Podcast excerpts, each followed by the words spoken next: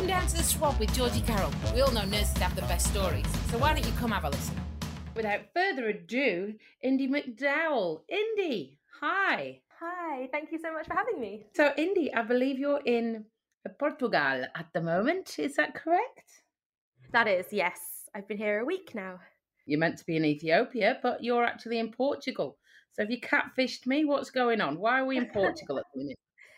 No, so I, I am normally in Ethiopia. That that's all true. I'm actually on my way to Chad in Western Africa via Portugal. Not exactly on the way there, is it? Um, but you, is that because you have family there, or No, no, it's part of a bigger project, um, of course, to do with linking up independent midwives across the world. So we've got an organisation in Ethiopia, and I am the international liaison. So I'm doing my international liaisoning at the moment. That's that's pretty cool. That that's pretty cool title. Uh, not only, I think we should point out, just in case we weren't already impressed by the title, um, that you're doing all this whilst internationally traveling around in a pandemic when no one's allowed to go anywhere, and you're also carrying your two-year-old with you. Is that correct? Well, to be honest, he actually doesn't let me carry him anywhere. He's very much on his own at the moment. So it's more sort of chasing after a two year old. But yes, that, that pretty much sums it up. I would love to um, uh, start with your adventures. In do you class it as an adventure? What is it? Is it a vocation? Is it an adventure? How did you become an international liaison for a non a non governmental organisation? Is it Def- oh, definitely, yes. Yeah, yeah. So? Uh, So how do you and, and a not for profit organisation, which from what I've read is to improve uh, midwifery care throughout developing countries. Is that that it in a nutshell? Uh, yeah. I mean, at the moment, we're very much based in Ethiopia, but I guess my role is linking up with other independent midwives around the world. So eventually, everybody together, hopefully, there will be a move towards improving um, access to independent midwifery everywhere. Okay, go on. Independent midwifery. I didn't know there was a choice. What does it mean? Of What's an independent course. one? What indie the independent midwife? Yeah. exactly. It's it's about finding midwives who are not necessarily bound by the um, sometimes fairly irrational guidelines and protocols of government bodies.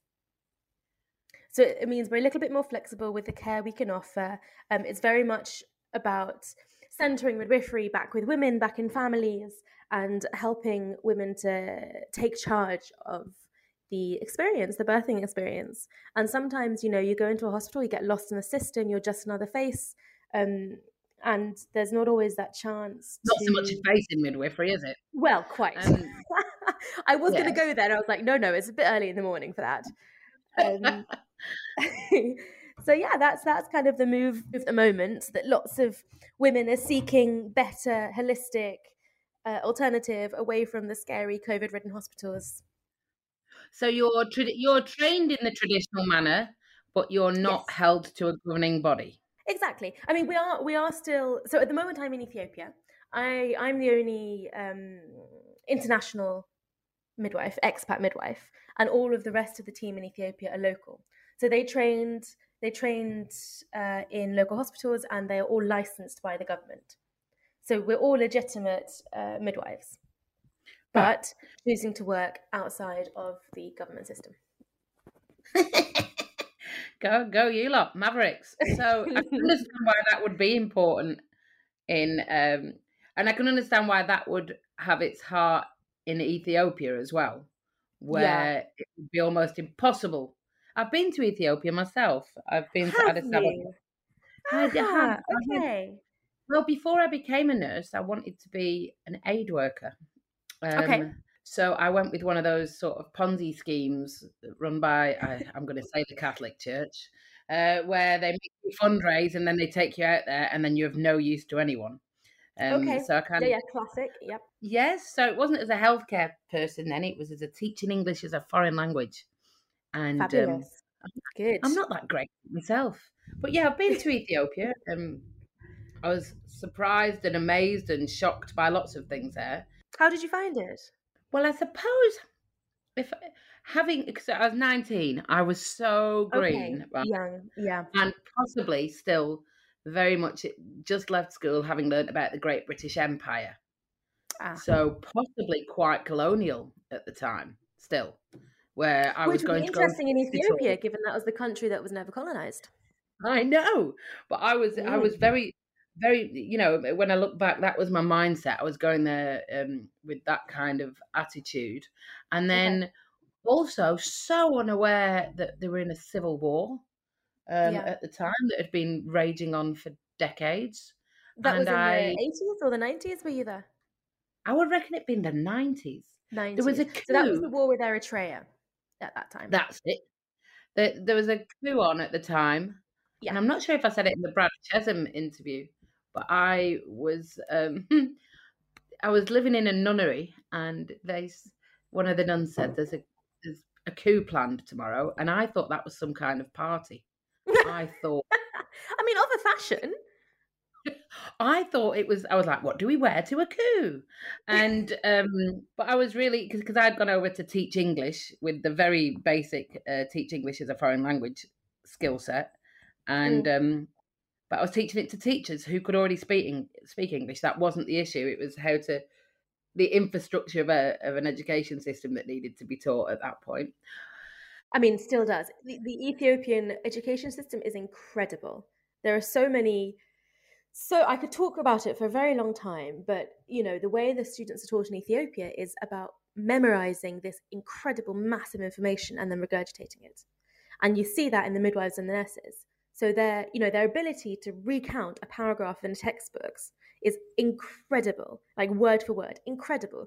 But their ability to problem solve if it deviates anywhere outside of what was written in the paragraph leaves a little lacking. And that's not what us independent midwives are about now, is it? Well, I mean, that's not what any midwife is about, really. Any healthcare. Oh, and the other thing that I noticed in Ethiopia was, I suppose I'd been bombarded with uh, very much the rural images and the Live Aid images. So when I went to Addis Ababa, and it was this huge city, that wasn't what I expected either. But you're not in the city, are you? You're you're in Arat, I think, which is I am in Gurage Zone. So Gurage Zone uh, is southwest, south central west Ethiopia. Um, it's about six hours away from Addis. Yes, out in out in the rural lands. We're up on a mountaintop. so. How long had you been? How long have you been there? I first went out in 2016, so five years. I feel like I could listen to every story you ever tell about this. So where do you want to start? Like it's it's not like I could come up with some questions. It's not something I've got experience of. So you've got anything from when you when you first get there, what you're feeling. You've obviously had a baby in that time. You know, Yes, uh, yeah. talk to me. How do you how do you tell this at dinner parties? Do you know, actually, I, I, well, with COVID, there are no such thing as dinner parties anymore. So I, I try also not to talk too much about me because I'm so Okay. uninteresting compared to all of the midwives who I work with, to be honest. Do that then. If that's if that's how you you see this, if that's your perspective of it. So what- yeah, what- it is. I guess it is. You know, for lots of for lots of midwives and nurses, they always dream of going and working abroad for a little bit, and particularly in rural Africa because it's got such a hold over us for some reason. And um, and everything you kind of hope it's going to be, uh, and worry that it's going to be, it does both way more than you could ever imagine. Um, but always it comes back to the incredible, incredible people who are there. And I have been so, so lucky. I started off in a hospital, and like you, I spent a year living with Catholic missionary nuns, um, which in itself is a whole podcast episode, let me tell you. isn't it? Oh, God. Anyway, yeah. Um, I remember from the, the two two two resounding memories of the nuns was um one was that they loved watching nun films. okay. So we did we did watch Nuns on the Run and Sister Act. Um, and I loved that that they loved those films. And the other one there, was a pregnant nun, which Well, surprised me, That's unexpected. Mm, isn't it? The Lord works in mysterious ways. Um, Quite. So go on, you're living in this nunnery. My nuns didn't. They didn't watch films. We didn't often have internet, so that kind of puts a dampener. Oh, or electricity even. So that puts a dampener on watching films. So they're, they're a Catholic missionary order who set up a hospital, and they've been in Ethiopia for 50 something years. And individually, two of them have actually literally been there for 50 something years. Um, so they're incredible. Hmm. And they have, you know, they've been in Ethiopia through it all, through the Derg, when there was the horrible, horrible um, famine as well, the Live Aid famine. Um, they've seen it all, they've done it all. They are, they're incredible. But So born in Ethiopia. No, no, no, no, no. German, uh, Indian, from all over. Okay. Yeah. They just happened to have been in Ethiopia for a very long time. Um, and they were incredible. And one, the medical director of the hospital was also a nun. So I spent a lot of my time with her.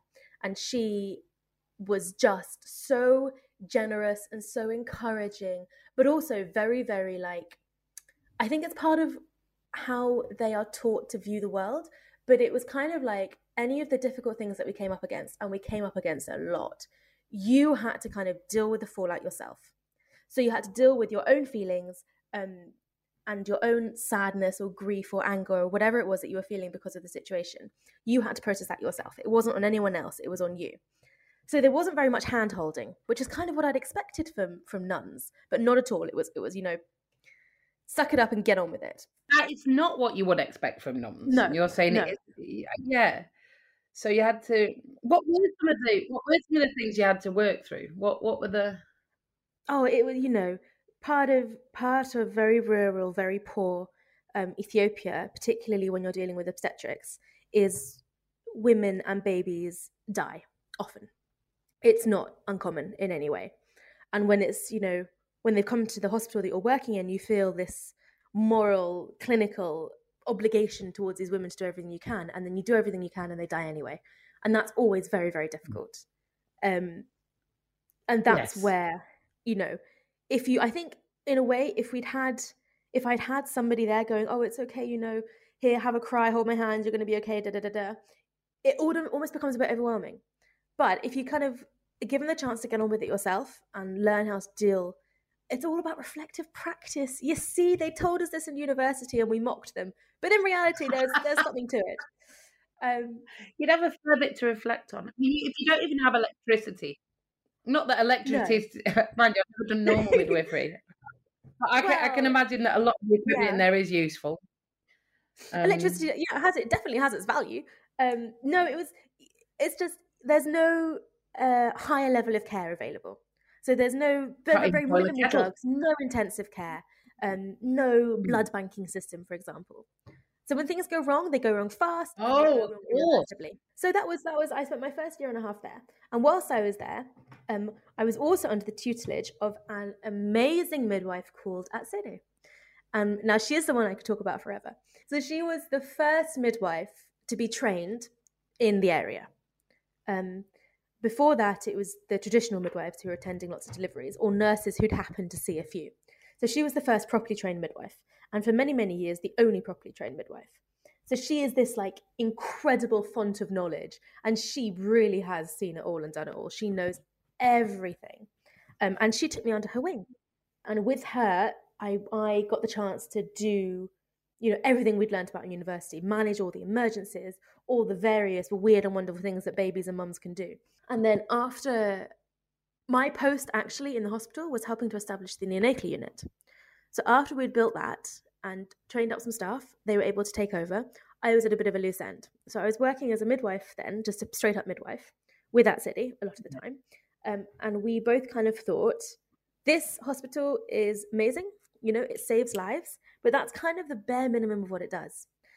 So there was something like 5,000 deliveries a year and two midwives on shift.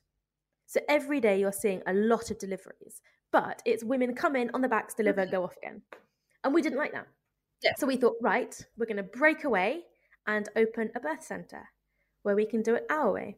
And so we did that. We both left our positions at the hospital. Um, Who looked after the people having the babies then? oh, there are other midwives. Oh, right. Okay. Yeah, yeah, other midwives. Um, All right. and then and we set up our birth center and so we've been doing that now for almost three years So if I'm living in that, is it, a village or a town? If I'm living in that town, if there's 5,000 babies, I'm hoping it's a town rather than a village. Um, it's, no no it's, it's definitely who like, decides whether I go to the birthing centre? Yeah. Yeah.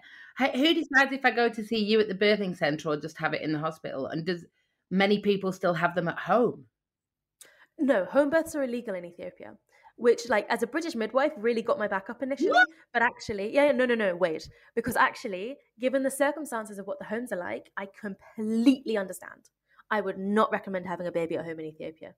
You've also got the fact that the distance... illegal's a bit harsh, isn't it? What if you can't get out? The people Oh, always well, having well, that's obviously fine. You know, we've we've delivered several babies in people's homes. Like emergent, you know, birth is birth. If it's going to happen, there's only so much you can do about it. You can't Yes. plan to have a home birth. That's what I should say. Oh, when you use the word plan, do do Ethiopian women have birthing plans? Is it as um sort of se- No. is each birth as No, no, no, no, no. well thought out and celebrated as as they, as they tend to be in the Western world? No, it's very different. So I think this is like, and this is something I really notice as well. But essentially, women they don't even really announce a pregnancy. You just wait until the bump is big enough for everyone to realize you're actually pregnant, rather than you've just had, you know, a really big meal. And Yeah. then, you know, the birth itself. I don't know. It's it's very different. It's very very practical. Can I ask? I don't know. I, I can can I ask the sort of age of the women that are that are pregnant? Is it the full range? You know, like from all the way through a woman's menstrual lifetime. Is is that the time that women will be having babies, or do people Yeah, tend to wait for a certain time? Or No, no, no, no, no, no. So, like in Ethiopia, nobody knows their age. Your age is not particularly important. So, nobody actually knows how old they are. So, if you see statistics from the Ethiopian government that ever include ages, it's all nonsense because nobody knows. But anyway, um, I can't say that. so Yeah. just let's just we'll gloss over that. But women have babies from quite young until they can't physiologically have babies anymore. And normally, women have sort of six, seven babies. That's quite normal. six or seven babies? Yeah. All right. You went. You went with the one so far. Let, do you mind if we talk about that? I'm so intrigued. I know, I know you said you didn't really want to talk about you, but um, you you had a baby in all of this. I did. Yes, two years ago. Two and a bit years ago. Now. Well, yeah, we know how Yeah. old that one is. Um, so did you follow that format of just wait until you showed, or did, did, would you think you were way more relaxed or natural Okay. about it than you would have been had you not been it? so I did very much follow that. I didn't tell anybody that I was having a baby, anybody, um, until he was two days old. What? Oh, please, uh, please talk through that. Yeah. So it was an email that went back to the UK to my parents saying, This is your grandson. It was my father's birthday. He was born a few days before my father's birthday. So it was a, an email saying, Happy birthday. P.S. This is Raphael. This is my son. Oh my goodness. Oh, oh, that would make me cry if I saw it on YouTube. And I'm sure no grandparent does anything but be overjoyed when they see a grandchild. No, is that is that how it happened? Exactly. Absolutely. Entirely, entirely. It was, you know, I'm very close to my parents. Um, they've always been my biggest champions. I've got nothing but, you know, love and good things to say about them. But, you know, Ethiopia had just come through 2018, which was this huge state of emergency. Um, lots of fighting, lots of deaths. The American American tourist was killed. And in any case, you know, we're so rural. They knew full well how difficult um, childbirth could be in Ethiopia. I knew they would worry. Uh, I didn't want, I didn't want them to worry. You know, it was me in some strange way trying to protect everybody from from being afraid for me. And also, I think if they had turned around and said, "We're really not happy with this," please come back to the UK. You know, they'd never tell me to do anything, but if they asked me, I would find it very difficult to say no. And I knew in my heart I wanted to have my baby in Ethiopia. That's an incredible story. I love it. And and and um did did um sorry um Ad- Adsedo did uh, did Adsedo Adsedo. deliver the baby? Did were you She did. Yes. Hmm? Yeah. So she was yes, Oh. she was my midwife. Uh, I had the baby at the clinic. Um, she yeah, she was there through every stage. And then afterwards I had a huge bleed. I had to go to the hospital and have emergency surgery. So it all went tits up as it always does. Um, but it was still the right decision. I still stand by it being the right decision. Oh, yeah, you are proof of the product you're pushing, really, aren't you? the um, you know, well, exactly, you know. that that's so incredible. Yeah, and then there's something, isn't there, that has pushed you to to live this differently to how you were because you you were actually Australian to begin with. Never Australian, only living in Australia. I lived. I spent my my okay. parents. Their work took us all over the place. So for five years, I was in Sydney. Yeah. My sort of formative teenage years, I was in Sydney. Yeah, and then yes. various other places. And then the UK. So guess, uh, no, and then where did we go then? I can't even remember. You know, off somewhere else. but you touched on it a bit that you uh, you'd worked in uh, the health system in a Western country and had been uh, a little bit disillusioned by the restrictions and the the lack of autonomy and yeah. Well uh, do you uh know i actually i never wanted to be a midwife. I, I never intended to be a midwife. It was never part of the plan. Um i did anthropology first. Okay so that study of society yeah? So yeah culture people study of people. So after i finished that degree i went out to central asia to kyrgyzstan to work with the UN, which was amazing, incredible. But it was being there that kind of made me realize that lots of these big organizations are putting into place policies that don't necessarily work on the ground because the people writing them had no practical understanding of what it was like. So my thinking was right, if we're ever going to make any change globally to because the maternal and neonatal morbidity and mortality statistics have dropped hugely over the last couple of decades, but now they've kind of plateaued.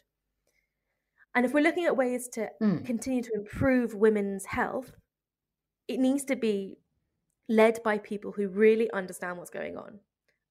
Um, and from my fairly limited, granted, experience, the policies and various things that were being written were being written by people sitting behind desks, not by people, you know, at the bedside. So I was like, yeah. right, I'm going to get to the bedside. I'm going to train as a midwife, understand what's going on, and see if that makes a difference. And then got caught up in being a midwife. and five years later, I'm still a midwife. and you can see that for the foreseeable future as well, I should imagine. It'd be very hard to change, even if you wanted to, with a two year old and all the international travel. But this, that's where your heart is, is it? with these helping these women um, have. Uh, healthier babies and easier yeah, births. I think it's I think definitely now that's shifted a little bit. So obviously, you know, it's being there for a birth is magical. There's just there's no other way to put it. Mm. It is incredible experience. But what I find more rewarding or interesting now is the role that midwives can have more broadly. So I think we've spent so long being kind of shunted aside and just dealing with birth, which is incredible if you think about literally everyone is born. So how is this not? How are midwives not the most respected profession in the whole world? Not that I'm not biased at all, but you know what I mean. Um, so I think now mm. I want to look. I'm certainly that's what we've been trying to do um, with the midwives as part of the organization in Ethiopia is look at ways of encouraging midwives to accept that they can be so much more than quote unquote just a midwife. So they can be the community leaders. They can start to look at um, public health projects and and all sorts of things like vaccinations, family planning. All of this falls under the remit of midwifery. And instead of concentrating on purely clinical, the the the scope for midwives to really take positions in leadership uh, is is there, and they just need to be shown a way of helping it to become reality. So that's kind of where I think I'm interested in now. You've combined the anthropology and the making of the babies, the catching exactly. of the babies. I love it. I, you are. um, you will hate to hear this about yourself, but you are incredibly impressive as a person. Very kind. Incredibly principled. An incredibly different thinker, which I suppose comes from living in all these different places. Yeah, and it's off to Chad next, I believe. Is that correct? Yes, that is the plan. Off to Chad for some teaching. And again, to do to do the same thing Uh, no, this is actually more specific. Well, actually, kind of yes and no. So it's the um, there's an organisation, the Perinatal Rescue Network, that trains midwives in uh, uh, resuscitation programs. So babies resuscitating babies at birth, and I guess that is the same thing. It's about upskilling midwives, but it's definitely more clinical rather than you know the esoteric other. Okay, there's, we're going to have to wrap this. I, I could speak to you forever. We're going to have to wrap this up very shortly. There's two Okay. things that are going to ping in my inbox after this. Yeah. One will be Is there any way in which people can help, or is it something that people donate to? Is there any place that you want people to go to learn more about you, this, this organization? Yes, yeah, they do. So we, because of how difficult the roads are, you know, we, we don't have paved roads or anything like that. Um, we are at the moment trying to fundraise for an ambulance. So we lost we lost a patient. We lost two patients over the last two years that we wouldn't have done had we had an ambulance. So at the moment we transfer in a tuk tuk, and in the rainy season we don't even do that. We have to walk. Um, so as you can imagine, walking with a bleeding baby or a bleeding mother or a baby who can't breathe is is not easy. I wasn't Uh, so bleeding. uh, I just couldn't walk when I was in labour. So yeah, we, we Yeah, where can we go, where can we send money? Where do we uh, give us We a have- website to go to, Laura? we have a Just Giving page. Um, I think it's just called the Midwives Ambulance, and we have Oh, I know where you can find this. People, you go on Indie Midwife. If you've got Instagram, you go on Indie Midwife, I N D I E Midwife, and then go on the link tree link at the top, and then you can find. And I'm going to be going there donating afterwards. The second one is definitely midwives who want to get involved in this type of growth and lifestyle. Where where where, do you start? Uh, so this is we get a lot of messages um, from midwives saying, "Can they come and stay with us and volunteer with us?" And it's something we'd love to say yes to, but you know, I live with Sadie and her family, so there are eight of us in this house, uh, and we just Yeah. don't have room for anyone else at the moment. Um, so that's why we're having to say no. And also, there's no English spoken, so unless whoever is volunteering, Um, so not necessarily come out there, but to be part of uh, the independent midwife movement, I would suppose you would call it. midwives who are interested there i mean it depends where you are i guess a little so for those in the uk there there are the independent midwives in the uk there's so many organizations all over the world um Yeah. that give a chance to get involved but it is you know i think even if you're a midwife working in a hospital you can still adhere to the principles of midwifery it's just a matter of remembering them and not getting lost in the system Oh, thank you so much for talking to us today, Indie. Uh, good luck with whatever you do next. It's going to be incredible, whatever you do, and um, thank you just changing the world one baby at a time. here's hoping Thanks so much for talking today, Indie. You've been listening to The Swab with Georgie Carroll. That's me podcast, but I also have live comedy shows too, and I've written a book called Off the Charts. If you want to know more about those things, please hit me up on my socials. I've got a Facebook called Georgie Carroll, and I've got an Insta called Nurse Georgie Carroll. I've got a website called georgiecarroll.com. Also, if you've got anybody that you think would be a great guest on The Swab, I'd love to hear from you. Thanks again for listening, and that's all for today from The Swab.